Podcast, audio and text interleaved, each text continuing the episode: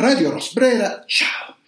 Nel momento in cui ho iniziato a pensare a questa puntata speciale dedicata alla cattura di Matteo Messina Denaro, mi è stato subito chiaro che l'avrei iniziata chiedendomi, anche retoricamente, che cos'è uno Stato. Chi ogni tanto segue questa trasmissione sa che appunto ogni tanto io principalmente faccio riferimento a un vocabolario Zingarelli della fine degli anni novanta che tengo in casa, perché alla fine degli anni novanta il politicamente corretto ancora non si era impadronito di noi e le definizioni sono spesso più sincere. In realtà in questo caso vedremo che la definizione è anche più soft. Dunque lo Zingarelli del novantotto come definisce lo Stato? Lo definisce in questo modo: persona giuridica territoriale sovrana costituita dalla organizzazione politica di un gruppo sociale stanziato stabilmente in un territorio. Basterebbe questo per ridere della, della presunta esistenza dello, sta, dello Stato italiano, ma in questo senso si può anche peggiorare. La, la definizione della famigerata Wikipedia più o meno ricalca quella dello Zingarelli. La Treccani, che è spesso imprecisa, almeno la Treccani online, dice: ente dotato di potestà territoriale che esercita tale potestà a titolo originario in modo stabile ed effettivo e in piena indipendenza, indipendenza da altri enti. Mi stavo scappando un lapsus più o meno che freudiano, anche qui ci sarebbe da ridere dell'Italia.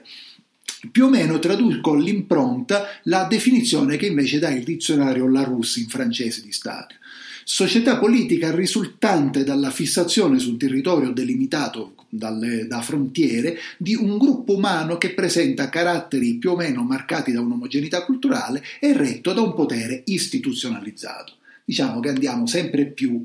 verso uno schematismo, una istituzionalizzazione che un tempo si sarebbero eh, definite al limite del repressivo. La Real Accademia di Spagna invece dice a questo proposito: paese sovrano, riconosciuto come tale nell'ordine internazionale e basato su un territorio determinato e dotato di organi di governi propri.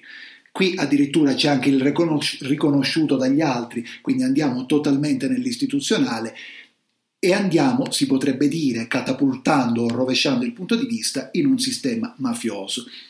Infatti, anche in questo caso più di una volta, credo, nell'arco di questi anni abbiamo citato la retorica domanda che si pone un personaggio del Todo Modo di Leonardo Sciascia: spero non mi darà il dolore di dirmi che lo Stato c'è ancora.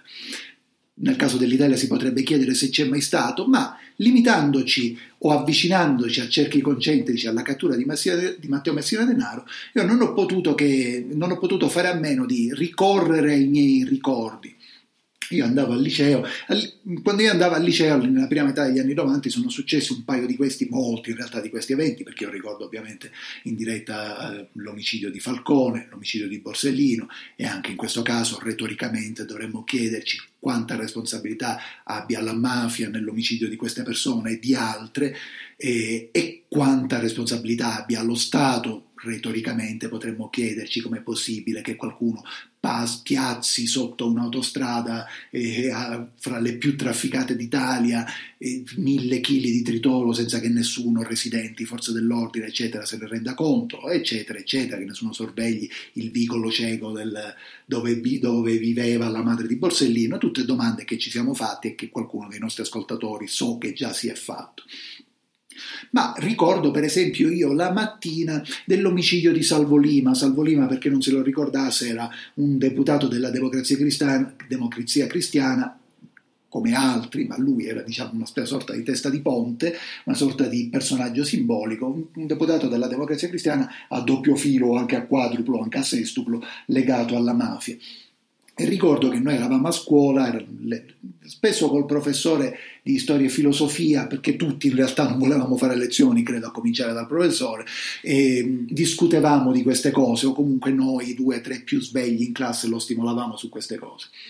Il commento era: ma può essere mai che ammazzano Lima? Perché Lima sembrava intoccabile, e, e invece nessuno era intoccabile in quel sistema un po' barbaro che però con, attraverso la barbarie stava segnando la propria fine.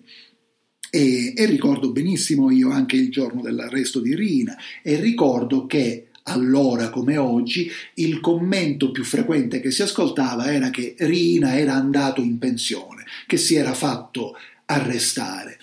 Ovviamente io non ho nessuna prova per dire che sia così, però questi arresti che intervengono quando questi boss sono in un'età avanzata, hanno perso il potere, eccetera, eccetera, indubbiamente lasciano qualche legittimo sospetto che, non, non arrestandoli mai lo Stato quando sono nel pieno del loro vigore, lo Stato stesso alimenta. Non parliamo di, di quanto alimentava questi dubbi lo Stato in occasione dell'arresto di Bernardo Provenzano. Io rammento perfettamente queste immagini di un uomo, non ce ne voglia la memoria di nessuno, diciamo ampiamente sulla via del rincoglionimento, e il fatto più notevole di quell'arresto mi sembrò, mh, non è pubblicità né negativa né, né positiva, e, mh, mi sembrò il bagnoschiuma felce azzurra che lui aveva nel suo rifugio, perché era lo stesso che usavano i miei nonni, e quindi mi, mi, mi, lo stesso tra l'altro che molto spesso uso io, mi, mi incuriosì il fatto che esistesse questo gusto trasversale nell'intorno della Sicilia, e che lo scrittore che per primo in Italia aveva denunciato la mafia e il boss o presunto boss della mafia riconoscessero gli, lo, a entrambi piacesse lo stesso tipo di aroma e entrambi usassero lo stesso tipo di bagnoschiuma. Ripeto, ma il fatto che l'evento più nota- notevole fosse questo dice della povertà. Ecco, la stessa cosa io credo si possa dire, anche in questo caso non ho le prove, ma mi permetto di fare, diciamo, ri- riflessioni a ruota libera che mi vengono dalla conoscenza della Sicilia, dell'Italia e del mondo, e del fatto che quarantasette anni non sono tantissimi, però vissuti come li ho vissuti io, col tipo di conoscenze che ho avuto io in Sicilia e altrove, non, non, diventano, credo, sufficienti per avere intuizione o per avere sospetto di alcune cose. La mafia di oggi è una cosa che non solo sconfina nell'alta finanza, credo che nell'alta finanza si bagni, si crogioli e viva. E, e poi mi veniva da pensare, andando borderline con la retorica, però avvicinandomi alla famosa polemica dichiarazione ancora una volta di Leonardo Sciascia, che a me sembra la più attuale, contro le Brigate Rosse e contro questo Stato,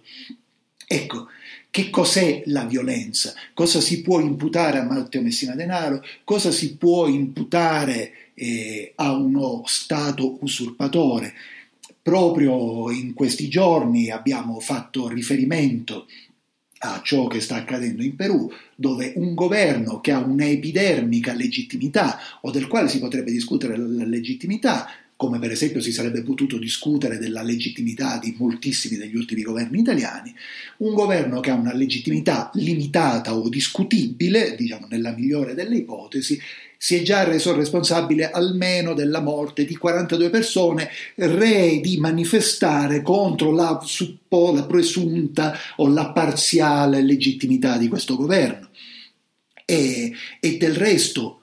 scivolando, se forse secondo alcuni degli ascoltatori, totalmente nella retorica, ma no, perché non, chi non si rende conto di queste cose è un illuso nella migliore delle ipotesi, che dire del nostro Stato, che dire delle vittime che non solo nei suoi, nei suoi decenni di storia allo Stato italiano, ma che negli ultimi tre anni, per negligenza nelle cure all'inizio, per imposizione di cure sbagliate in seguito, per vigliaccheria, per aver imposto eh, un vaccino che non era neanche un vaccino sperimentale, che tutti sappiamo ormai che ha causato molte più morte di quelle che, di quelle che si dicono. Allora, che legittimità ha uno Stato? Questo Stato, chi prende le decisioni per questo Stato, chi le ha prese? Un Presidente della Repubblica, un Presidente del Consiglio, sì, in maniera forse più indiretta, ma quanti più morti ha sulla coscienza rispetto a un qualunque presunto capo della mafia? Tutto questo non vuole essere in alcun modo né un'apologia della mafia, che è una, che è una associazione da condannare, e direi che sarebbe ancora più da condannare ora che si è fusa nell'alta finanza, né negare mh, il diritto di esistere di uno Stato. diritto verso il quale io personalmente posso non essere molto incline, ma l'opinione personale, questa è un'opinione personale, diciamo che non mi sentirei di imporre a nessuno. E dunque la domanda, anche in questo caso retorica, è con che legittimità uno Stato può gioire, può gioire di queste presunte vittorie della giustizia, quando quello, questo stesso Stato, non ancora il governo che si è... che si è insediato da poco e che del resto, caso raro negli ultimi anni in Italia, ha comunque, che ci piaccia o no, una legittimità popolare, anche se poi ora va, si avvia ad approvare il M E S, eccetera, eccetera, quindi a dimostrare che non è per niente sovrano, ritornando alla definizione originale, ma che autorità, che, con, con che tracotanza uno Stato che ha imposto la ghettizzazione, la morte di centinaia di migliaia di persone per cure sbagliate o per vaccini sbagliati, che legittimità ha per gioire dell'arresto di un vecchio pensionato che sta per morire di cancro al colon? Radio Rosperera. Ciao.